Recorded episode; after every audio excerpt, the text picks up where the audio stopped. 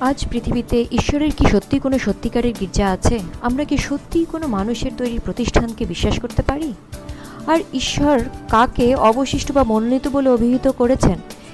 এটা বলছে ড্রাগন বা নাগদের অবশিষ্টদের সাথে যুদ্ধ করে। কেন? আমি ক্যামি, বাইবেলের ভবিষ্যৎবাণী উদ্ঘাটনে এইসব প্রশ্নের উত্তর একসাথে অনুসন্ধান করা যাক। The rise of an international pandemic, about the coronavirus. polarizing global politics, the mismanagement and corruption. increasingly destructive natural disasters. The bushfires in Australia are a warning of what may be to come around the world. What does it all mean? What does the future hold? Join international speaker Cami Utman on a journey for answers in unlocking Bible prophecies. In her travels around the world, she's come face to face with real life struggles, but in the midst of them, she's found miracles of hope. Join Cami Utman for Unlocking Bible Prophecies as she shares how Bible prophecy is being fulfilled faster than ever before.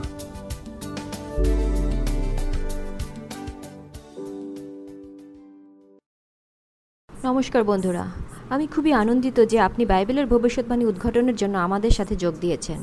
এটা বাইবেলের ভবিষ্যৎবাণী অন্বেষণের একটা ধারাবাহিক উপস্থাপনা। আজ রাতে বারো নম্বর অধ্যায়ে আমরা যাব চোদ্দোটার মধ্যে। সারা বিশ্বে আপনাদের সাথে এখানে সময় কাটাতে পেরে আমি খুবই সম্মানিত। আমি দেখতে চাই আপনি কোথা থেকে দেখছেন আজকে এই মুহূর্তে চ্যাটে। আরও মনে রাখবেন, আপনি এডাব্লিউআর ডট ওআরজি স্ল্যাশ বাইবেলে পূর্ববর্তী সব প্রোগ্রাম দেখতে পারেন। আমি আপনাদের মনে করি দিতে চাই যে এই বিষয়গুলো একে অপরের সম্পূরক। তাই এটা গুরুত্বপূর্ণ যে আপনি তাদের প্রতিটি ধারাবাহিক উপস্থাপনা আপনার ভিত্তি তৈরির জন্য সিরিয়ালভাবে দেখুন। আমরা শুরুর আগে এই লিঙ্কে ক্লিক করুন এবং অনলাইন বাইবেল স্কুলের জন্য রেজিস্টার করুন। যদিও আজ রাতের পরে আমাদের আরও দুটি উপস্থাপনা থাকবে, আপনি আমাদের বাইবেল স্কুলের মাধ্যমে আমাদের সাথে যুক্ত থাকতে পারেন। আজ রাতের উপস্থাপনা সত্যি গত রাতের অনুষ্ঠানের ধারাবাহিকতা। আমরা আধ্যাত্মিক বাবিল এবং সে যে বিভ্রান্তির সৃষ্টি করেছে তা জানতে পেরেছি। আমরা আরও পড়েছি যে ঈশ্বর তার লোকদের এখন বাবিল থেকে বের করে আনছেন। আমরা আনন্দ করতে পারি যে ঈশ্বর কখনও আমাদের কোনো কিছু থেকে ডাকেন না। যদি না আমাদের কিছু তার দেয়ার থাকে। যিশু বলেন, আমার পদাঙ্ক অনুসরণ করো। আমি তোমার জন্য আমার জীবন এবং আমার শিক্ষায় উদাহরণ রেখেছি। আমরা ঈশ্বরের কথা থেকে বিভিন্ন সত্য পড়ি, যেমন আপনি এবং আমি এখন করছি। তারপর আমরা এই সত্যকে মানচিত্রের মতো গ্রহণ করি এবং একটা গির্জা খুঁজে পাই যা ঈশ্বরের সত্যকে গুপ্তধনের মতন বজায় রাখে। আজ রাতে আমার, আমরা এই প্রশ্নের উত্তর দেব বাইবেলকে সত্যি প্রকাশ করে যে ঈশ্বরের শেষ দিনের গির্জা কেমন হবে? সাথে থাকুন। আসুন, প্রার্থনা করি আমাদের বিষয়ে যাওয়ার আগে অবশিষ্ট বা মনোনীত। স্বর্গীয় পিতা, প্রভু, ধন্যবাদ, তুমি আমাদের একত্রিত করেছ। দয়া করে আমাদের মনকে খালি করুন এবং তোমার পবিত্র আত্মায় পূর্ণ করুন। আজ রাতে আমাকে একটা পাত্র হিসেবে ব্যবহার করুন যাতে তোমার কথা বর্ণনা করতে পারি অবশিষ্ট বা মনোনীতর বিষয়ে সত্যিকারের গির্জার বৈশিষ্ট্য কী। আমাদের আপনার সে সময়ের দলের অংশ হতে হবে এবং খুঁজে বের করতে হবে। আমরা আপনাকে ভালোবাসি এবং আমাদের সাথে থাকুন এই সময়ে। যিশুর নামে, আমেন। আর্মান্ড এবং তার স্ত্রী ক্লারিস মাদাগাস্কারে বাস করে। প্রতিদিন কাজের জন্য তিনি বিভিন্ন পণ্য বিক্রি করতে দোকান থেকে দোকানে সাইকেলে চড়ে যান। সে তার কাজ উপভোগ করে এবং এই গল্পের সময় তারা রাজধানী শহর থেকে অনেক দূরে একটা প্রত্যন্ত প্রত্যন্ত পাহাড়ি গ্রামে থাকতো। আরমান্ড একদিন তার ভাই তার সাথে শেয়ার করে যে সে আর তার বাবা প্রতিদিন একটা আকর্ষণীয় রেডিও সম্প্রচারণ শুনছিলেন। যখন আরমান পরিবারের সাথে দেখা করল তার সাথে সে অনুষ্ঠানটি শুনতে পেল। আরমান আগ্রহী ছিল, কিন্তু ক্লারিস অসুখী ছিল। তিনি একজন ধর্মপ্রাণ ক্যাথলিক ছিলেন এবং অনুভব করেন যে রেডিওতে যা বলা হচ্ছে তা তার চার্চের বিরুদ্ধে ভুলভাবে বলা হচ্ছে। কিন্তু যদিও ক্লারিস অ্যাডভেন্টেজ ওয়ার্ল্ড রেডিও অনুষ্ঠান পছন্দ করতেন না, তার বিবেক তাকে তাড়না করতে শুরু করে এবং তাকে চুপ করানোর একমাত্র উপায় ছিল সে রেডিও অনুষ্ঠান শোনা। আরমান্ড প্রতিদিন রেডিও শুনত। তখন তিনি যেসব কথা শুনতেন তাতে সে নিশ্চিত হয়ে যেতেন। তার অজ্ঞাতস্বরে প্রভু ক্লারিসের হৃদয়ও কাজ করছিলেন। সেও নিশ্চিত হলো। অবশেষে আরমান তার স্ত্রীর কাছে গিয়ে বলে যে, তাদের অবশ্যই এমন একটা গির্জা খুঁজে বের করতে হবে যা এই সত্য প্রচার করে। সে আনন্দের সাথে রাজি হয় এবং তারা অনুসন্ধান করতে থাকল। কিন্তু তারা শুধু একটির কথা জানতে পারল যেটা অনেক দূরে এবং সেখানে যাওয়া কষ্টসাধ্য। তারপর একদিন কেউ একজন আরমান আরমান্ডের কাছে একটা গ্রামের গির্জার কথা বলল। তারা এটা দেখতে গিয়েছিল এবং শনিবার একটা গ্রুপ মিটিং খুঁজে পায়। ঠিক যেভাবে রেডিওতে কথা বলছে। শীঘ্রই পুরো পরিবার প্রতি বিশ্রামবারে চার্চ যাচ্ছিল এবং একসাথে সেভেন ডে অ্যাডভেন্টিস চার্চে বাপতিস্ম গ্রহণ করে। আরমান্ড আর ক্লারিসের মতো লক্ষ লক্ষ মানুষ আছে যারা এমন কিছু খুঁজছে যা তারা ধরে রাখতে পারে। এমন কিছু যা তাদের আশা এবং শান্তি প্রদান করে। অনেকে বিশ্বাসের যা কিছু আছে সম্পদ, খ্যাতি, শক্তি, সুখ এবং বিনাদ, বিনোদন সব কিছু চেষ্টা করেছেন। তবু তারা এখনও দেখতে পায় যে তাদের হৃদয় ফাঁকা এবং জীবন সমস্যায় ভরা। এই মুহূর্তে হাজার হাজার মানুষের হৃদয়ে সত্যিকারের খ্রিস্টান ধর্মের ক্ষুধা আছে।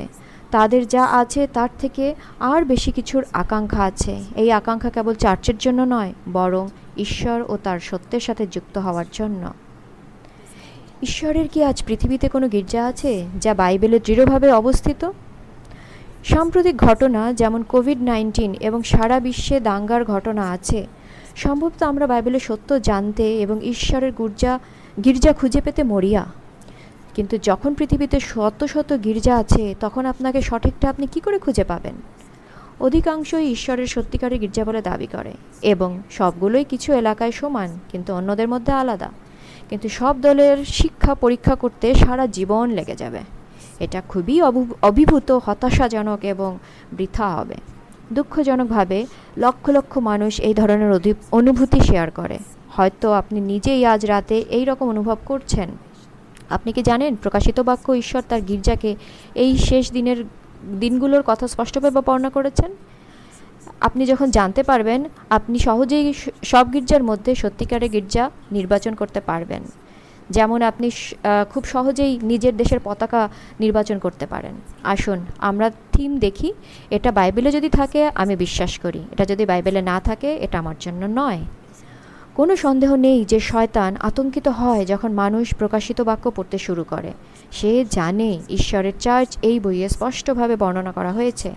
সে প্রতিটি কাল্পনিক কৌশল ব্যবহার করে যাতে আমরা এর পড়াশোনায় সিরিয়াস হতে না পারি। যদি সবাই প্রকাশিত বাক্য বুঝতে পারে, তাহলে শয়তানের রাজ্য তাৎক্ষণিক বিপন্ন হয়ে পড়বে এবং ঈশ্বরের নাম মহান এবং তার গির্জা উন্নীত করা হবে। ঈশ্বর যখন আমাদের সৃষ্টি করলেন, তখন তিনি আমাদের আত্মার গভীরে একটা সহজাত আকাঙ্ক্ষা রোপণ করলেন, তাকে কামনা করার জন্য, তার জন্য ক্ষুধা, তার জন্য তৃষ্ণা এবং তার কথার জন্য। যখন খ্রিস্টান চার্চের ইতিহাসের দিকে ফিরে তাকান, তখন ঈশ্বরের সব সময় এমন একটা লোক ছিল যে তার পক্ষে দাঁড়িয়ে সেই প্রজন্মের কাছে তার সত্য প্রকাশ করতে পারে। পুরাতন নিয়মে ঈশ্বর তার লোকদেরকে সিংহ বাজানোর মতো কণ্ঠস্বর রাখার নির্দেশ দিয়েছেন। তার নাম, তার সত্য ঘোষণা করার জন্য। জিসাইও আটান্নর একে, যেমন, আমরা পিছিয়ে পড়ব, পিছিয়ে যাব না বা তার সুসমাচারের বার্তা শেয়ার করতে ভয় পাই না। আমাদের বাইবেলের প্রত্যেক পাতায় পাতায় আমরা অবিশ্বাস্য উদাহরণ পড়েছি কীভাবে ঈশ্বর তার মানুষের মাধ্যমে ঈশ্বর কাজ করেন। যখন মানুষ সত্যের পক্ষে দাঁড়ায় এবং প্রভুর নেতৃত্ব অনুসরণের প্রতি বিশ্বস্ত থাকে, তাদের পুরস্কার করা হয়। দেখে নেওয়া যাক একটা প্রিয় কাহিনী জিহসিয়ার কাহিনী এবং জেরিকোর দেয়াল ভেঙে পড়ার গল্প। এটা জিহসিও ছয়ের এক থেকে সাতাশে রেকর্ড করা হয়েছে। এই উদাহরণ স্পষ্টভাবে ঈশ্বরের অলৌকিক শক্তি প্রদর্শন করে যখন তার লোকেরা তার পথ অনুসরণ করে। জেরিকো জয়ের কৌশল ছিল অনন্য এবং স্বয়ং ঈশ্বর দ্বারা প্রণীত। চাবিটা ছিল যে জিহসিও ঈশ্বরের নির্দেশ পালন করেছিলেন, আমাদেরও উচিত তাই করা। জেরিকো সবচেয়ে শক্তিশালী অন্যতম দুর্গ ছিল সেই এলাকায়। বিলাসবহুল মূর্তি পূজা সমৃদ্ধ প্রাসাদ ও মন্দিরগুলি দেশে আধিপত্য বিস্তার করে। সবই ছিল ঈশ্বরের অবাধ্যতা। তখন খ্রিস্ট জিহসিয়ার কাছে এসে এই অপ্রতিরোধ শহরের বিরুদ্ধে বিজয়ের প্রতিশ্রুতি দেন। ঐশ্বরিক আদেশের সরাসরি আনুগত্যে জিহস সৈন্যদের পরিচালনা করলেন। তাদের নির্দেশ দেওয়া হয় যে কোনো হামলা করা হবে না। ঈশ্বরের পরিকল্পনা ছিল সবচেয়ে অপ্রত্যাশিত, নিষ্পাপ পদ্ধতি। পথ সব সময়ের সেরা এবং তারা সব সময়ের সব আমাদের পথের মতন নয়। অবশেষে যখন লোকেরা চিৎকার করল, তখন বিশাল দেয়াল তৎক্ষণাৎ ভেঙে পড়ল এবং ঈশ্বরের আদেশের প্রতি বাধ্যতা সবসময় বিজয় আনে। যখন আমরা আপাত দৃষ্টিতে অপ্র, প্রতিরোধ প্রতিকূলতার সম্মুখীন হই, তখন আমাদের মনে রাখতে হবে যে আমাদের জেরিকোর বিজয় তখনই আসবে যখন আমরা বিশ্বস্ত হই। ঈশ্বরের পথ এবং মানুষের পথে একটা বিশাল পার্থক্য আছে। সামরিক দৃষ্টিকোণ থেকে জেরিকোতে সহজ মিছিল এবং বিস্ফোরণের মাধ্যমে হামলা করা অযৌক্তিক ছিল। কিন্তু আমরা কখনো ঈশ্বরের উদ্দেশ্যে বা নির্দেশনা নিয়ে প্রশ্ন করার দরকার নেই। আমাদের বিশ্বাস থাকতে হবে যে ঈশ্বর যিনি, যা তিনি নিজের সম্বন্ধে বলেন এবং বল, যা বলেন তাই করেন। এই কাহিনী সুন্দরভাবে ব্যাখ্যা করে কীভাবে ঈশ্বর তার প্রতিটি প্রতিশ্রুতি পালন করেন। সব সময় করেছেন, সব সময় করবেন। ঈশ্বর বলেছিলেন, জিরিওর দোকা, দেয়াল ভেঙে পড়বে। আজ আমাদের কাছে ঈশ্বরের প্রতিশ্রুতি ঠিক ততটাই নিশ্চিত, বন্ধুরা। তারা অত্যন্ত মহান এবং আশ্চর্যজনকভাবে মূল্যবান। আমাদের শুধু ঈশ্বরের ইচ্ছায় হাতিয়ার হতে হবে। ঠিক যেমন নহ শুনতেন এবং ঈশ্বরের নির্দেশ পালন করতেন একশো কুড়ি বছর ধরে। এখন এটা অনেক ধৈর্য আর নিষ্ঠার ব্যাপার। নহ হাল ছেড়ে দিয়ে বলেননি, তুমি এত সময় নিচ্ছ কেন? না, ঈশ্বর। ঈশ্বরের সাথে নোহের যে বন্ধুত্ব, তার উপর তিনি আস্থা রাখেন। শেষ পর্যন্ত এটা তাকে বাঁচায়। যিশু লুক সতেরোর ছাব্বিশে বলেছেন, নোহের দিনগুলোতে যা হয়েছে, মনুষ্যপুত্রের দিনগুলোতেও তাই হবে। তাই তার দ্বিতীয় আগমনের ঠিক আগের সময়টা নোহর দিনের মতো হবে। নোহের দিনে পালানোর কয়টা উপায় ছিল? শুধুই একটা। আদিপুস্তক সাতের এক, তখন সদাপ্রভু নোহকে বললেন, তুমি ও তোমার পরিবারের সবাইকে জাহাজে নিয়ে এসো। কারণ আমি দেখেছি যে তোমরা এই প্রজন্মের মধ্যে আমার সামনে সৎ। নোহের দিনে মাত্র আটজন ঈশ্বরের পথ বেছে নিয়েছেন। শেষ দিনগুলোতে নিরাপত্তার সিন্ধুক হচ্ছে ঈশ্বরের সত্যিকারের গির্জা, বাইবেলে বলা হয়েছে, যে ঈশ্বরের সত্যের পক্ষে দাঁড়ায়। নিরাপত্তার জন্য ঈশ্বরের একতরফা বার্তা যা নোহের মাধ্যমে প্রচার করা হয়েছিল তাকে জনপ্রিয়? নয়। মতের সাথে তেরো থেকে ষোলো। সংকীর্ণ ফটক দিয়ে প্রবেশ করুন, কারণ চওড়া দরজা এবং চওড়া রাস্তা হচ্ছে ধ্বংসের পথ এবং অনেকেই এর মধ্যে ঢুকে পড়ে। কারণ সংকীর্ণ দরজা এবং কঠিন পথ যা জীবনকে এগিয়ে নিয়ে যায় জীবনের দিকে তা খুব কম লোকই খুঁজে পায়। মিথ্যা ভাববাদীদের থেকে সাবধান। যারা ভেড়ার পোশাক পরে তোমাদের কাছে আসে, কিন্তু ভেতরে তারা হিংস্র নেকড়ের মতো। তুমি তাদের ফল দ্বারা চিনতে পারবে। যিশুর কতগুলো গির্জা আছে পল বলেছেন? ইফিসিওর চার পাঁচ। এক প্রভু, এক বিশ্বাস, এক বাপ্তিস্ম। যিশু আসার আগে শেষ মুহূর্তে দুটি দল গঠিত হবে। মানুষের জনপ্রিয় শব্দ অনুসরণ করে একটি দল এবং ঈশ্বরের শাশ্বত কথা অনুসরণ করে আরেকটি দল গঠিত হবে। ঠিক নোহের দিনের মতো ঈশ্বরের কাছে একটা নৌকা বা গির্জা আছে যা নিরাপদের দিকে যাচ্ছে। নিশ্চিত হও যে তুমি সঠিক নৌকায় উঠবে।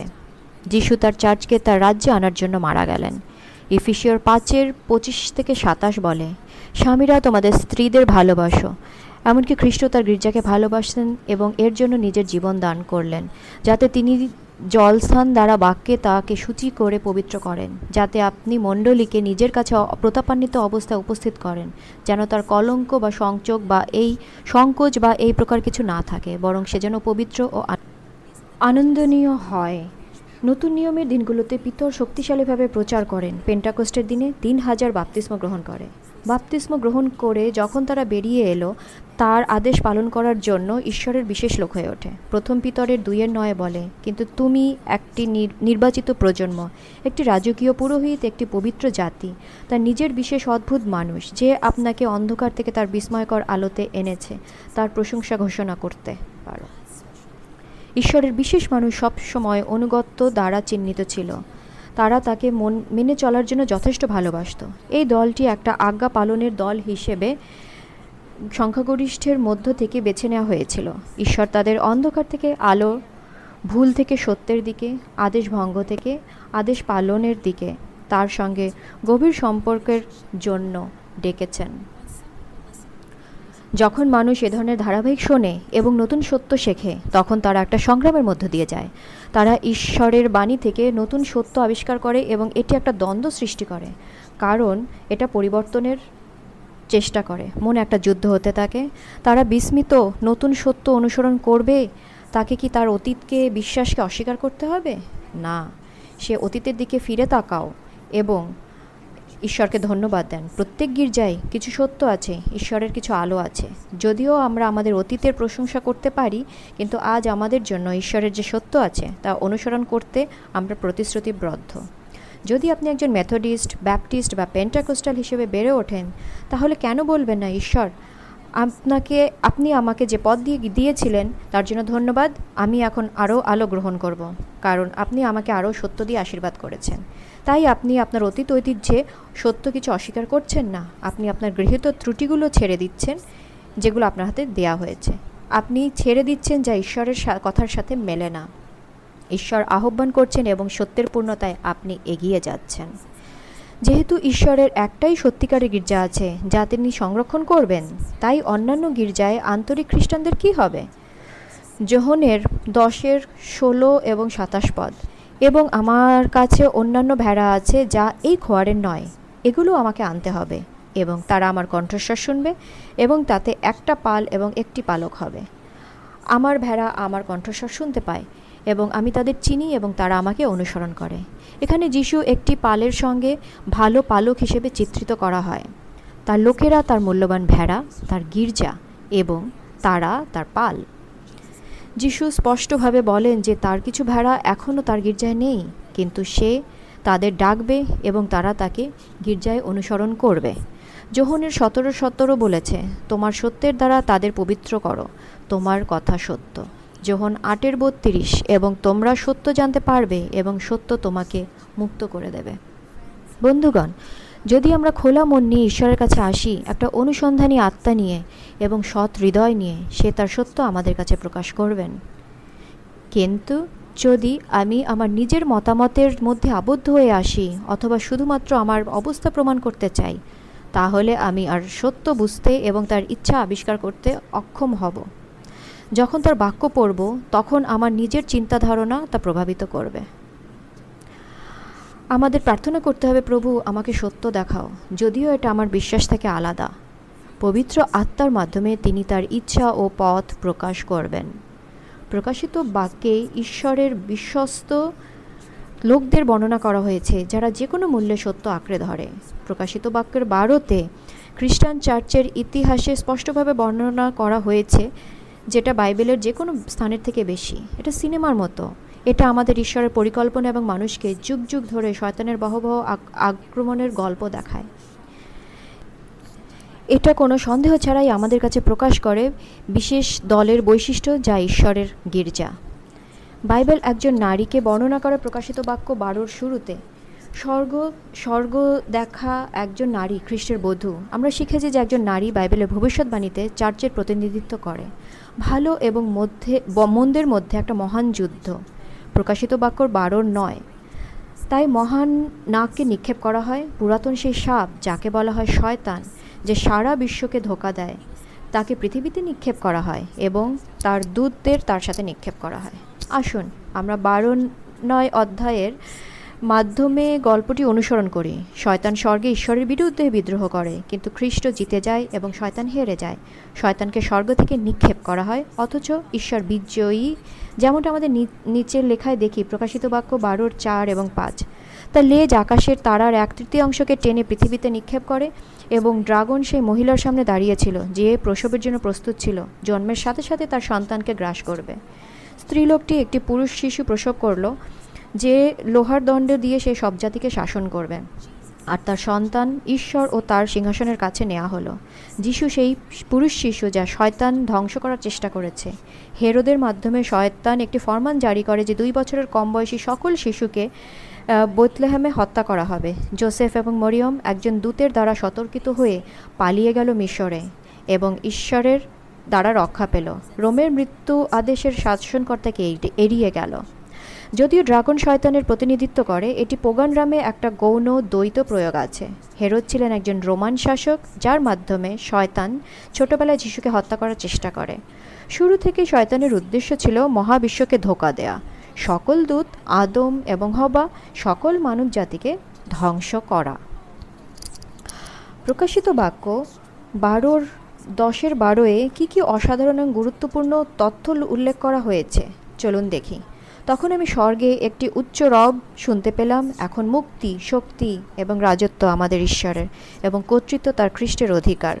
যে আমাদের ভাইদের দোষারোপকারী, সে দিনরাতে আমাদের ঈশ্বরের সামনে তাদের দোষারোপ করে।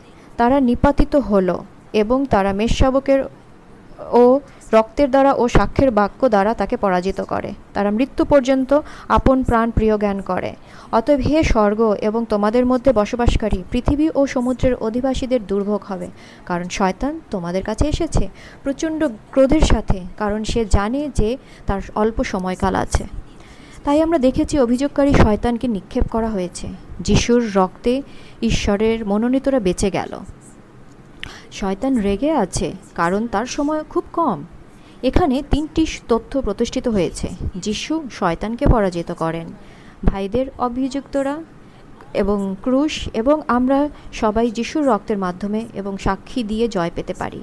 শয়তান রেগে আছে। আমরা আশা করতে পারি না যে সে ভদ্রলোকের মতো আচরণ করবে। শয়তান আমাদের প্রধান শত্রু। জঙ্গলে বহু বছর পরে শয়তান যিশুকে ধ্বংস করার আশায় আলোর দেবদূত হিসেবে এসে লোভ দেখানোর চেষ্টা করে। এই সমগ্র অভিজ্ঞতা মথি চারে পাওয়া যায় এবং আমি ভালোবাসি কীভাবে যিশু অবিচল থাকেন। মহামান্বিত তিনি বলেন, এটা লেখা হয়েছে, তোমরা, তোমাদের ঈশ্বর সদাপ্রভুর আরাধনা করবে, আর তারই সেবা করবে। আমি তোমাকে আদেশ দিচ্ছি, আমাকে ছেড়ে দিতে, শয়তান। মহান নাককে রাগান্বিত করা হয় এবং চুপ করানো হয়। এই সাম্রাজ্যবাদী হাতছাড়া হয়ে যাওয়া সে সহ্য করতে পারছিল না। যিশুর এই ক্ষমতা ও সাহস আছে, কারণ তিনি প্রার্থনার মাধ্যমে তার স্বর্গীয় পিতার সঙ্গে সংযুক্ত থাকেন এবং শয়তানের বিরুদ্ধে তার ঢাল হিসেবে শাস্ত্র উদ্ধৃত করেন। সে আমাদের একটা নিখুঁত উদাহরণ দিচ্ছে। আমাদের কি করতে হবে? ইফিসীয় ছয়ের দশ এগারোতে লেখা আছে, অবশেষে প্রভুর মধ্যে এবং তার শক্তিশালী শক্তিতে শক্তিশালী হও। ঈশ্বরের সমস্ত বর্ম পড়ে নাও, যাতে আপনি শয়তানের সকল কৌশলের বিরুদ্ধে দৃঢ়ভাবে দাঁড়াতে সক্ষম হন। ক্রুশে শয়তান খ্রিস্টকে শয়তান ধ্বংস করার চেষ্টা করল, কিন্তু আমাদের প্রভু বিজয়ী হলেন। যিশুর শেষ কথা হচ্ছে, পিতা, তোমার হাতে আমি আমার আত্মাকে সমর্পণ করি। এবং তারপর তিনি একটা গভীর শ্বাস ফেলেন, এবং তিনি যা বিজয়ের চিৎকার বলে মনে হয়, তাই দেন। পাহাড়ের উপর দিয়ে সেই শব্দ বাজতে থাকে, এটা শেষ হয়ে গেছে। যিশু বিজয়ী হয়ে মারা যান। বজ্রপাতের শীর্ষে অস্ত যাচ্ছে বলে মনে হচ্ছে সূর্য। অন্ধকার প্রায় ঘন কালো পশমের মতো যেন পৃথিবী অবশেষে সব কিছু দেখেছে যা সে দেখতে পারে। এই ভয়াবহ ভূমিকম্পে মাটি কেঁপে ওঠে। যিশু তার বিজয়ের ভবিষ্যৎবাণী করেছিলেন, কিন্তু শয়তান কখনোই এই ষড়যন্ত্রের মোড় কল্পনা করতে পারেনি। যোহনের বারোর একত্রিশ বত্রিশ বলেছে, এখন এই জগতের বিচার হচ্ছে এখন এই জগতের রাজপুত্র শয়তানকে বহিষ্কার করা হবে। এই জগতের শাসক তার অশুভ নীতির সাথে বাইরে নিক্ষেপ হবে। সে নিচে যাচ্ছে। কীভাবে? এটা কীভাবে হবে? এটা কি বল প্রয়োগের সাথে হবে? এটা কি শক্তির সাথে হবে? না। পদ বত্রিশ, যিশু বলেন, যদি আমাকে পৃথিবী থেকে তুলে নেওয়া হয়, তাহলে আমি সমস্ত মানুষকে নিজের কাছে টেনে নেব। যখন মানুষ তাকিয়ে থাকে ক্রুশের দিকে, তারা একটা ভালোবাসার সম্মুখীন হয় যা তাদের ত্রাণকর্তার প্রতি তাদের হৃদয় আকর্ষণ করে। যিশু আপনাকে জোর করেন না কিংবা প্রতারণা করেন না। এগুলো শয়তানের পদ্ধতি। যিশু আপনাকে পুরোপুরি ভালোবাসেন। নিজের জীবন দিয়ে সে যুদ্ধে জয়লাভ করেছেন। তিনি কবরে গিয়ে মৃত থেকে পুনরুত্থিত হলেন। যিশু হচ্ছে আমাদের একমাত্র রক্ষাকর্তা। কবরের উপর তার একমাত্র ক্ষমতা আছে, যিশুর মুক্তির মিশন সম্পন্ন হয় এবং তিনি স্বর্গে আহরণ করেন। যিশুর আরোহণের পর শয়তান এখন খ্রিস্টের অনুসারীদের ওপর তার ক্রোধ উগড়ে দেয়। তাকে অবশ্যই তার কৌশল পরিবর্তন করতে হবে। সুতরাং মন্দ ব্যক্তি প্রত্যেক শিষ্যকে তীব্রভাবে অনুসরণ করে যখন তারা সুসমাচারের বার্তা ছড়িয়ে দেয়। একজন শিষ্য ছাড়া সবাই শহীদের মৃত্যু বরণ শহীদের মৃত্যু বরণ করে। কিন্তু কোনো চিন্তা নেই, তাদের পুরস্কার স্বর্গে আছে। যিশু যখন পৃথিবীতে ছিলেন, তখন যিশুকে ধ্বংস করতে ব্যর্থ হবার পর শয়তান তার মনোযোগ, ক্রোধ ঘুরিয়ে দেন এবং গির্জাকে আক্রমণ করতে অব্যাহত থাকেন। গির্জা সাদা রঙের বিশুদ্ধ নারী হিসেবে প্রতিনিধিত্ব করে।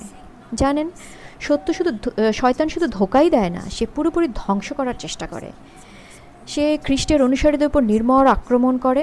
আজ শয়তান, পারিবারিক ঝামেলা, আসক্তি, বিষণ্ণতা, একাকিত্ব, আর্থিক বোঝা, এমনকি সম্পূর্ণ আত্মধ্বংসের মাধ্যমে এইসব এইসব জিনিসের মাধ্যমে খ্রিস্টানদের ওপর অত্যাচার করার চেষ্টা করে।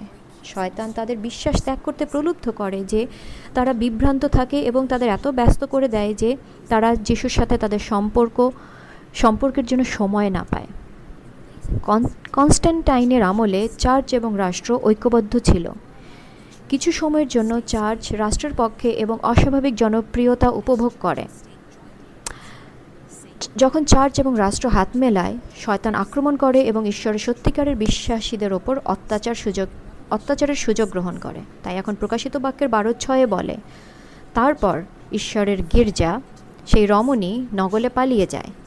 যখন তার ঈশ্বরের তৈরি একটা জায়গা আছে যাতে তারা তাকে বারোশো ষাট দিন সেখানে খাওয়াতে পারে। এখন মনে রাখবেন, বাইবেলে ভবিষ্যৎবাণীতে একটা ভবিষ্যৎবাণীমূলক দিন একটা আক্ষরিক বছরের সমান।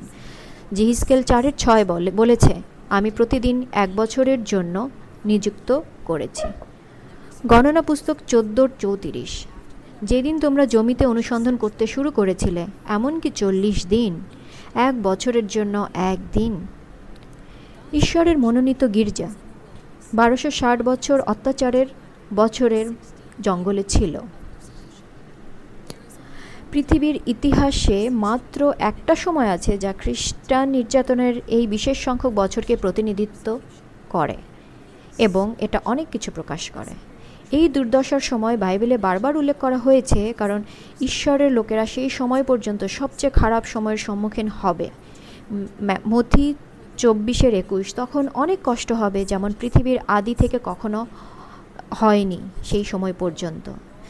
জিসাইও উনষাটের উনিশ প্রতিজ্ঞা করে যে যখন শত্রু বন্যার মতো আসে, তখন প্রভুর আত্মা তার বিরুদ্ধে একটা মান তুলে দেবে। আমাদের অবশ্যই যিশু ও তার আদর্শ অশুভ শক্তিকে জয় করার জন্য ধরে রাখতে হবে। ইতিহাসের এই সময়ে আমরা দেখতে পাই যে জনপ্রিয় গির্জা এবং রাষ্ট্র কখনও ঐক্যবদ্ধ এখনও ঐক্যবদ্ধ। ঈশ্বরের বিশ্বাসী পুরুষ ও নারীরা নির্জনে লুকিয়ে ঈশ্বরের কথার সত্যতা আঁকড়ে ধরেছিলেন। অরণ্য পৃথিবীর নির্জন এবং প্রত্যন্ত স্থানগুলোকে বোঝায়। ঈশ্বরের লোকেরা তাদের জীবনের জন্য পালিয়ে গেল এবং নির্জন আশ্রয়স্থানে লুকিয়েছিল ঈশ্বরের চার্চ প্রকাশ্যে আজ কাজ করার সাহস দেখায়নি, নইলে এর সদস্যরা বাঁচত না। ঈশ্বর আমাদের সাবধান করে দেন যে এই বারোশো ষাট বছর তার সত্যিকারের গির্জার কোনো অস্তিত্ব ছিল না, কারণ এটি চোখের আড়ালে জঙ্গলে পালিয়েছিল। ওয়ার্ল্ডেনরা ইউরোপের প্রথম মানুষ যারা পবিত্র শাস্ত্রের অনুবাদ পেয়েছিলেন। সংস্কারের শত শত বছর আগে তাদের মাতৃভাষার পাণ্ডুলিপিতে বাইবেল ছিল। তাদের সত্য অমিশ্রিত ছিল এবং ঈশ্বরের বাণী বজায় রাখার জন্য নির্যাতিত হয়েছিল। ইতিহাস পরিষ্কার যে রোমের পাপ, পোপ পেপাসি ছিলেন সেই শক্তি যা বারোশো ষাট বছর ধরে যিশ- যিশুর অনুসারীদের ওপর অত্যাচার করে, পাঁচশো আটত্রিশ খ্রিস্টাব্দ থেকে সতেরোশো আটানব্বই পর্যন্ত। পাঁচশো আটত্রিশ খ্রিস্টাব্দের সময় রোমান সম্রাট জাস্টিনিয়ার চিঠির কারণে পোপের ক্ষমতা খ্রিস্ট ধর্মে সবচেয়ে ওপরে ওঠে, যা রোমের বিশপকে সকল গির্জার প্রধান স্বীকৃতি দেয়। এই কুখ্যাত চিঠি জাস্টিনিয়ান কোডের অংশ হয়ে ওঠে, সাম্রাজ্যের মৌলিক আইন। খ্রিস্টানদের জন্য এই নৃশংস সময় সতেরোশো আটানব্বই সালে শেষ হয়, যখন নেপোলিয়নের সেনাপতি বার্থিয়ার পোপকে বন্দি করে নেন। ইতিহাস দেখায় যে রোমান ক্যাথলিক দ্বারা মৃত্যুর আদেশের এই সময় তাদের বিশ্বাসের জন্য অন্তত পঞ্চাশ মিলিয়ন খ্রিস্টানকে মারা হয়।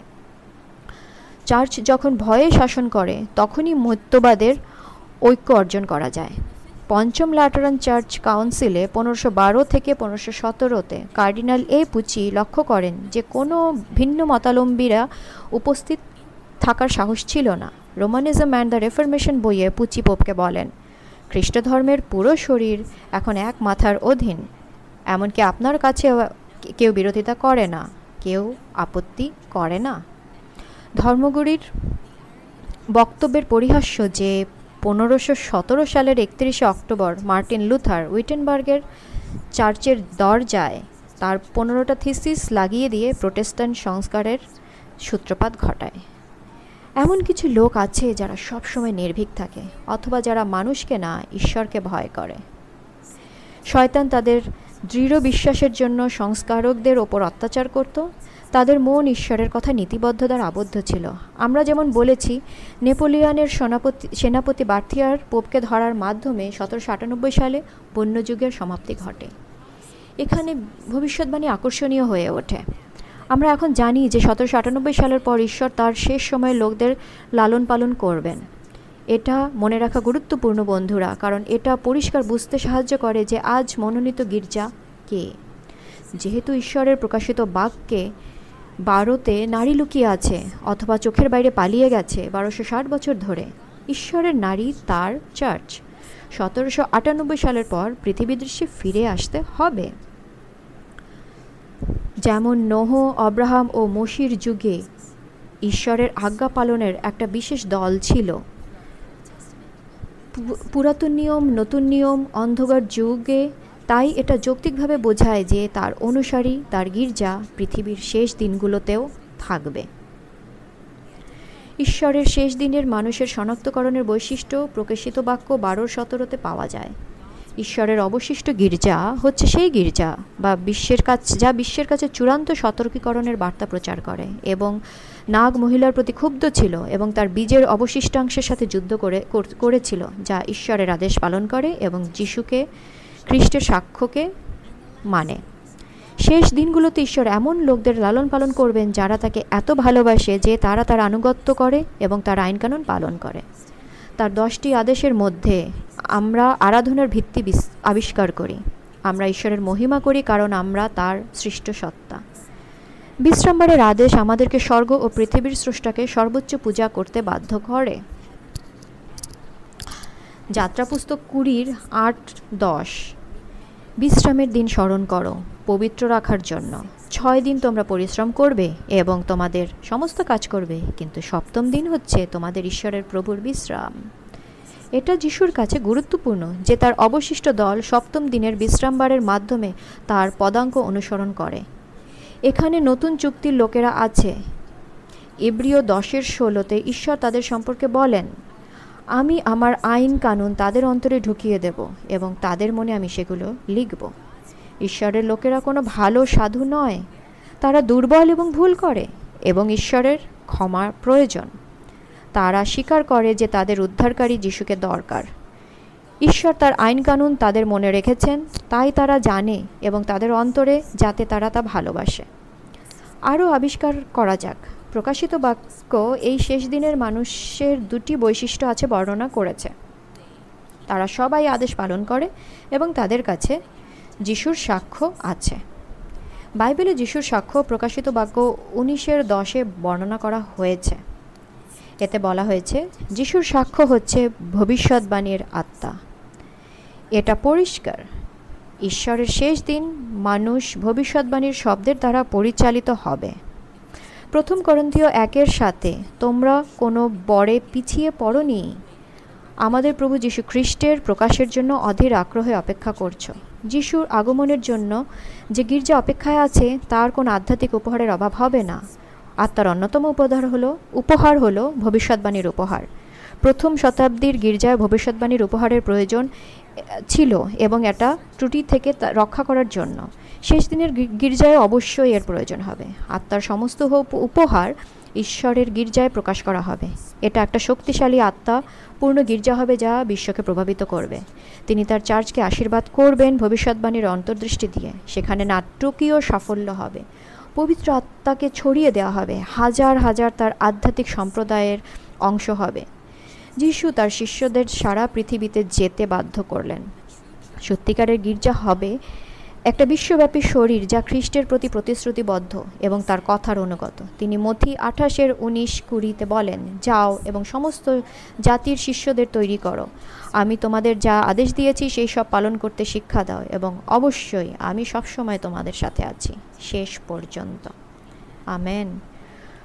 প্রতিটি যুগে ঈশ্বরের এমন কিছু লোক থাকবে যারা তার কথায় সাড়া দেবে তার আদর্শে জীবনযাপন করবে এবং অনুগত্যের সাথে বাত্তিস্ম গ্রহণ করবে। প্রকাশিত বাক্য চোদ্দোর ছয়ে, এই শেষ দিনের আন্দোলনের বার্তা বর্ণনা করা হয়। তারপর আমি আরেকজন দূতকে স্বর্গের মাঝখানে উঠতে দেখেছি। পৃথিবীতে বসবাসকারীর জন্য অনন্ত সুসমাচার আছে। প্রত্যেক জাতি, উপজাতি, জিহ্বা এবং মানুষের কাছে তা প্রচার প্রচার করেন। ঈশ্বরকে ভয় করো এবং তাকে গৌরব করো। তার বিচারের ঘণ্টা এসেছে। যিনি পৃথিবী, সমুদ্র এবং জলের ঝর্ণা সব তৈরি করেছেন, তার ভজনা করো।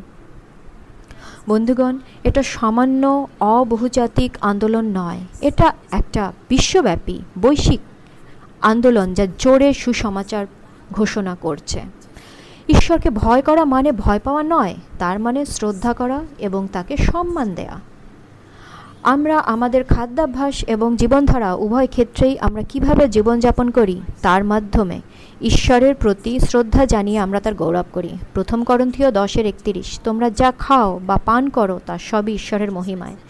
স্বর্গের মাঝখানে উড়ে যাওয়া স্বর্গদূতের বার্তা একটা গির্জার প্রতিনিধিত্ব করে, যা পুরুষ এবং নারীকে আহ্বান করে যে আমাদের কাজের জন্য আমরা ঈশ্বরের কাছে দায়বদ্ধ।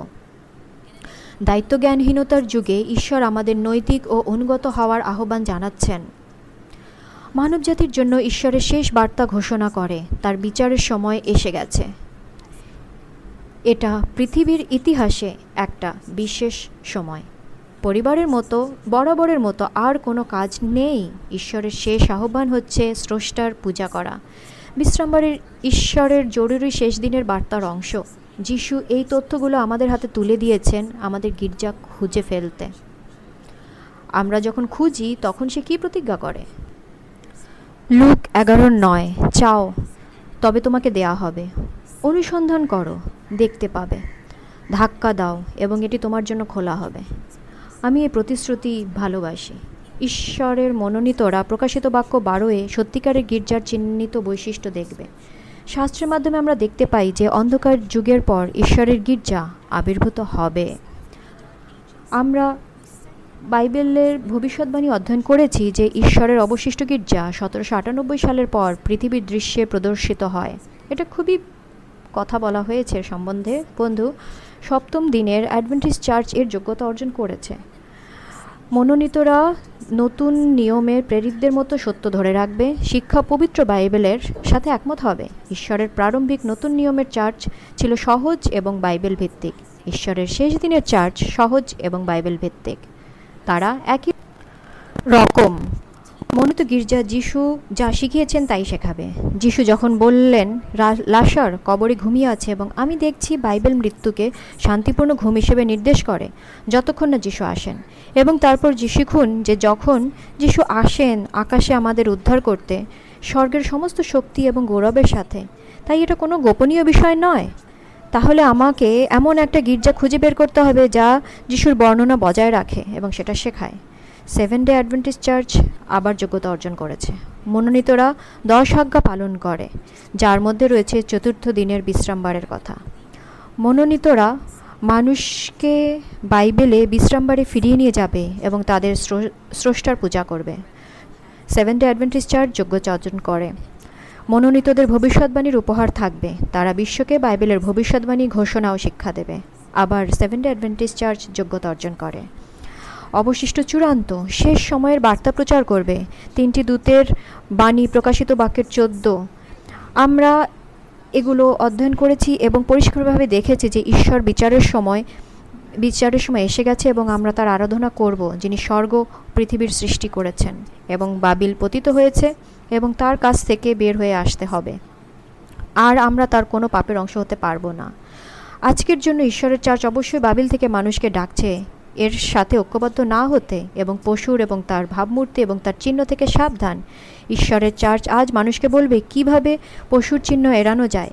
যিশু বলছেন, পৃথিবীতে বলার জন্য এগুলো আমার তিনটি গুরুত্বপূর্ণ শেষ দিনের বার্তা। তার অবশিষ্ট গির্জা তার নির্দেশনা পালন করবে, কারণ তারা তাকে ভালোবাসে। অন্যদের প্রতি তার ভালোবাসা থেকে তারা তাদের সতর্ক করে, যাতে তারা বেঁচে যায়। সপ্তম দিনের অ্যাডভেন্টিস্ট চার্চের যোগ্যতা আবার অর্জন করেছে। অবশিষ্ট ঈশ্বরের চার্চ শিক্ষা দেবে, যে ঈশ্বরের রায় এখন অধিবেশনে আছে এবং তার সৃজনশীল শক্তির প্রতীক বিশ্রামবার মেনে আমাদের অবশ্যই তাকে উপাসনা এবং স্রষ্টা হিসেবে সম্মান করতে হবে। মনোনীত লোকের খ্রিস্টের প্রতি সম্পূর্ণ অঙ্গীকারের জন্য ডাকবে। অ্যাডভেন্টিস চার্চ আবার যোগ্যতা অর্জন করে। মনোনীতরা হবে একটি বিশ্বব্যাপী মিশন চালিত আন্দোলন, যা প্রতিটি জাতি, আত্মীয়, জিহ্বা এবং মানুষের কাছে সুসমাচার ছড়িয়ে দেবে। এটি এমন একটা আন্দোলন যা সকল জাতির নারী পুরুষকে গ্রহণ করবে এবং সকল ভাষাভোষ গোষ্ঠী এবং সকল ধর্মকে গ্রহণ করবে। এই আন্দোলন যা বিশ্বাস করে না, এমন এক আন্দোলন যা বিশ্বাস করে না যে ঈশ্বর কোনো জাতি বা মানুষের ঈশ্বর। অ্যাডভেন্টিস চার্চ বিশ্বের বৃহত্তম আন্তর্জাতিক প্রতিষ্ঠান মিশন আন্দোলন জাতিসংঘ কর্তৃক তালিক তালিকাভুক্ত দুশো সাঁত্রিশ দেশের ও অঞ্চলের মধ্যে দুশো পনেরোটি দেশের মধ্যে প্রতিষ্ঠিত। আর এই সেভেন্থ অ্যাডভেন্টিস চার্চ অবশিষ্ট চার্চ যেটা শিক্ষা দেবে যে মুক্তি শুধুমাত্র খ্রিস্টের মাধ্যমে। তিনি চিরন্তন সুসমাচার। ঈশ্বরের শেষের দিনের মানুষ পাপকে অতিক্রান্ত করবে, তারা তাদের গুরুর শিষ্যর মতো হয়ে যায়। ঈশ্বর চার্চ পরিষ্কার করে দেবে যে মুক্তি এবং ধার্মিকতা সে শুধুমাত্র যীশু খ্রিস্টের ওপর বিশ্বাস করে আসে। সেভেন্থ ডে অ্যাডভেন্টিস চার্চ আবার যোগ্যতা অর্জন করে। বাইবেল আমাদের বলে যে, মনোনীতরা কীভাবে জীবনযাপন করে? একটা সুস্থ মন এবং শরীর বজায় রাখে, সেক্ষেত্রে খ্রিস্টকে দৃষ্টান্ত স্থাপন করে। এই মতন মনোনীতরা মানুষকে তাদের সম্পূর্ণ স্বাস্থ্যের জন্য উৎসাহিত করে এবং তাদের শরীরকে ঈশ্বরের মন্দিরের মতো বিচার করে উৎসাহিত করবে। শরীর এবং মনের সামগ্রিক সূক্ষ্ম, সুস্থতা উন্নীত করে একজন খ্রিস্টানের ইতিবাচক মনোভাবের উদাহরণ। আমরা কী ধরনের মনোভাব নিয়ে বাস করি তা বেছে বেছে নিতে পারি? একটা উদাহরণ দেই। একজন বৃদ্ধ ও আদিবাসী তার নাতিকে বলেছে বাচ্চা তোমাদের, আমাদের ভেতরে দুটো নেকড়ে থাকে, একটা যেটা দারুণ লড়াই করছে। একটা অশুভ, যেটা ক্রোধ, হিংসা, লোভ, নিম্নমানের প্রতিনিধিত্ব করে। অন্যটা অন্যদিকে ভালোটার প্রতিনিধিত্ব করে। সেটা শান্তি, ভালোবাসা, আনন্দ, আশা, নম্রতা, দয়া, সহানুভূতি এবং সত্য। ছোট ছেলেটা তার হাতে মাথা রেখে কিছুক্ষণের জন্য চিন্তা করল। তারপর সে জিজ্ঞাসা করল, দাদা, কোন নেকড়েটা জিতবে? বৃদ্ধ চুপচাপ উত্তর দিলেন, যাকে তুমি খাওয়াও, যাকে তুমি খাওয়াও। সপ্তম দিনের যে অ্যাডভেন্টিস চার্চ একটা সুন্দর বাইবেল স্বাস্থ্য বার্তা আছে তাদের এবং এটা আবার যোগ্যতা অর্জন করে। নোহের যুগে সকল মানবজাতির জন্য ঈশ্বরের এক অনন্য বার্তা ছিল। নোহ পুরুষ ও মহিলাদের নিরাপত্তার জাহাজে ঢোকার আহ্বান জানান। সংখ্যাগরিষ্ঠ লোক ঈশ্বরের আহ্বান প্রত্যাখ্যান করল, কিন্তু ঈশ্বরের কাছে এখনও কয়েকজন বিশ্বস্ত লোক ছিল যারা জাহাজের দরজা দিয়ে ঢুকছিল। বিশ্বাসীরা সংখ্যাগরিষ্ঠ থেকে বেরিয়ে আসেন জনপ্রিয় জগতের থেকে দূরে। একটা ডাক ছিল, বিশ্বাস করো এবং জাহাজে ওঠো। আজ ঈশ্বরের আনুগত্যে তার নিরাপত্তার জাহাজে ওঠার আহ্বান জানানো হয়েছে তার গির্জা। নহ বললেন, তোমাদের পাপের প্রাশ্চিত্য করো, আসো, জগৎ থেকে বের হয়ে আসো, জাহাজের মধ্যে ঢোকো, বিচার আসছে আমাদের ওপর শেষ। মনোনীত গির্জা প্রচার করছে, তোমাদের পাপের প্রাশ্চিত্য করো, আসো, বেবাল, বাবিল থেকে বেরিয়ে এসো, দৌড়াও। সেই জাহাজের ভেতরে যাও, সত্যিকারের গির্জা। বিচার আমাদের ওপর। যিশু আসছেন। সেভেন ডে অ্যাডভেন্টিস্ট আন্দোলন একমাত্র গির্জা যা ঈশ্বরের শেষ সময়ের বার্তা ছড়িয়ে দিচ্ছে, তার তিন দূতের বার্তা। পূর্ণ, চিরন্তন সুসমাচার, পশুর চিহ্ন এবং বাবিল থেকে ঈশ্বরের সন্তানদের আহ্বান করছে। যিশু যেমন আমাদের আদেশ দিয়েছেন, তেমনি সারা বিশ্বে, বন্ধুরা, সারা বিশ্বে এই সাবধানবাণী ছড়িয়ে দিচ্ছে। শয়তান আসন্ন শাস্তির লক্ষণ দেখছে। এবং বর্তমানে তার এজেন্টদের মাধ্যমে সারা বিশ্বের আনুগত্য অর্জন, অর্জনের চেষ্টা করছে, যেমন প্রকাশিত বাক্যে তেরোর পশুর মতো। এতটাই যে প্রায় সারা বিশ্ব এর পরে বিস্মিত হচ্ছে। শয়তান অনেক পছন্দ করবে যে এই গ্রহ ঈশ্বরের কোনো এলাকা অবশিষ্ট থাকবে না, যাতে যিশুর ফিরে আসা এবং তার লোকদের উদ্ধার করার দরকার না থাকে। নোহের মতো আমাদেরও ঈশ্বরের সত্যের পক্ষে দাঁড়াতে হবে, যদিও আমরা অবিশ্বাসীদের দ্বারা উপহাসের পাত্র হতে পারি। ঈশ্বরের মনোনীত হিসেবে আমাদের অবশ্যই প্রার্থনা, বাইবেল অধ্যয়ন এবং অন্যদের সাক্ষী হিসেবে জীবনযাপন করতে হবে। আমরা এমন এক প্রজন্ম দরকার যা সুসমাচারের জন্য লজ্জিত নয়, কিন্তু তিন দূতের বাণীর ওপর দাঁড়াবে। আমাদের এমন প্রজন্ম দরকার যারা মুক্তি ঘোষণা করবে শুধুমাত্র যিশুর নামে। আমাদের প্রার্থনার শক্তিকে আরও ভালোভাবে বুঝতে হবে। এটা একটা যুদ্ধের কাজ। এই মহান বিতর্কের যুদ্ধে যিশু সাথে আমাদের যোগাযোগ, আমাদের বর্ম, আমাদের ঢাল, আমাদের প্রার্থনায় হাঁটু গেড়ে বসে এই লড়াই করতে হবে। যিশুর সাথে আমাদের ব্যক্তিগত সম্পর্ক থাকতে হবে, যা আমাদের আসন্ন বিচারের মাধ্যমে আমাদের সাহায্য করবে। যিশুর প্রতিনিধিত্ব করার জন্য আমাদের যথাসাধ্য চেষ্টা করতে হবে এবং এই মুহূর্তে অন্যদের কাছে তার মুক্তির কথা তুলে ধরার চেষ্টা করতে হবে। ঠিক যেমন নোহের দিনে মানুষকে বুঝতে হবে যে ঈশ্বরের পথ বেছে নেওয়া এবং নিরাপত্তার জাহাজে প্রবেশ করা অথবা জনপ্রিয় মানুষের পথ বেছে নেওয়া এবং অন- অনন্ত ধ্বংসের দিকে ভেসে যাওয়া। এই দুটি বিকল্প বাইবেল বা মানুষের ঐতিহ্য সম্পর্কে মানুষের অবশ্যই একটা পরিষ্কার উপলব্ধি থাকা প্রয়োজন। এটা ভালো বনাম অশুভর যুদ্ধ। বাইবেলে আমাদের বলা আছে কে জিতবে? রাজা যিশু। আদি পুস্তক থেকে শুরু করে প্রকাশিত বাক্য, ঈশ্বর কখনো মানবতার সামান্য শতাংশই পেয়েছেন। ভেবে দেখুন, একটা ছোট্ট মনোনীত দল যে তার আদেশ পুরোপুরি মেনে চলে এবং আন্তরিকভাবে। এই কথা বিবেচনা করে নোহ সংখ্যালঘু হিসেবে জাহাজে প্রবেশ করলেন। কিন্তু তিনি সংখ্যাগরিষ্ঠ হিসেবে সেখান থেকে নেমে এলেন। আমাদের যিশু বিনামূল্যে উপহার হিসেবে তার অমূল্য শক্তি প্রদান করেন। যিশুর শক্তি দিয়ে আমরা ব্যর্থ হতে পারি না। শয়তানের ক্রোধ আমাদের ওপর কোনো প্রভাব ফেলবে না। সে ইতিমধ্যেই পরাজিত শত্রু। তিনি স্বর্গের যুদ্ধে পরাজিত হন এবং নিক্ষেপ করা হয়। তিনি ক্রুশে যিশুর কাছে পরাজিত হন এবং তার আধিপত্য হারিয়ে ফেলেন। তিনি মহান এবং চূড়ান্ত রায়ে তার মামলার আইনগতভাবে পরাজিত হবেন। ঈশ্বরের পবিত্র শহরে আক্রমণ করলে সে আবার পরাজিত হবে। অবশেষে শয়তান পৃথিবীর ওপর থেকে আগুনের হ্রদে বদ্ধ হয়ে পরাজনের, পরাজয়ের সম্মুখীন হন। তার ভাগ্য ভোগ করার আগে ঈশ্বরের শত্রু পৃথিবীকে সতর্ক করতে চায় না। শয়তান দেয়াল নির্মাণ করে এবং সুসমাচার ছড়িয়ে দেওয়ার পথে অবরোধ করে। বন্ধু, নিশ্চিত করুন যে এই সিরিজের সময় কেউ আপনাকে আপনার বাইবেল শিখতে বাধা দেয় না। শয়তান গর্জনকারী সিংহের মতো। তার সময় কম জেনে এবং সব দিক থেকে আমাদের নিরুৎসাহিত করার চেষ্টা করে। কিন্তু এইসব বাধা, সীমানা, বিপত্তি ভেঙে পড়ে। ঠিক চেরিও জেরিকোর দেয়ালের মতো, যখন আমরা যিশুর শক্তির আহ্বান করি। বন্ধু, আপনার নেতা হিসেবে ঈশ্বরের কাছে কোনো দেয়াল নেই, কোনো সীমান্ত নেই, আর কোনো সীমা নেই যে সে আপনাকে জয় করতে পারবে না। বন্ধুরা, আমরা জানি সেখানে শুধুমাত্র একটা নিখুঁত খ্রিস্ট ক্রুশবিদ্ধ, একটা খালি সমাধি, একজন উদীয়মান মুক্তিদাতা যে শীঘ্রই ফিরে আসছেন। ঈশ্বরের শক্তি হ্রাস করার প্রলোভন করো না। এখন শান্ত থাকার সময় নয়। সময় খুবই কাছাকাছি আসছে, কখন শেষ সিঙ্গা বাজবে এবং তারপর আর কিছু থাকবে না। মানুষ সত্য জানতে চায়, যাতে তারা পুরো হৃদয়ের ভরসা রাখতে পারে। তাদের জানা দরকার যে তারা তাদের অনন্ত জীবন যাপন করতে পারে যিশুতে। আমরা যেন আমাদের রাজার জন্য লজ্জিত না হই, অথবা অদ্ভুত হওয়ার ব্যাপারে উদ্বিগ্ন না হই। যে ব্যক্তি ঈশ্বরকে তার জীবনের শাসক বানায়, তাকে অদ্ভুত বলে বিবেচনা করা হবে। কিন্তু আমাদের এই বিশ্বাস দরকার, এই অভিজ্ঞতা আমাদের অবশ্যই থাকতে হবে। আমাদের অবশ্যই জগৎ থেকে দূরে সরে দাঁড়াতে হবে এবং যদি আমরা স্বর্গ, স্বর্গের উত্তরাধিকারী শিশুর পুত্রকন্যা হই, তাহলে আমাদের আলাদা হতে হবে। যুগ যুগ ধরে ঈশ্বরের নৈতিক নায়ক আছে এবং তিনি এখন সেগুলো এখনও আছেন। যে ইহসুও ডানিয়েল এবং এলিয়ের মতন লোকেরা তার অদ্ভুত লোক হতে লজ্জা করেননি। বন্ধুরা, যারা শেষ দিনগুলোতে যিশুর পক্ষে দাঁড়াবে, সে স্বর্গের আদালতে তোমাদের পক্ষে দাঁড়াবে।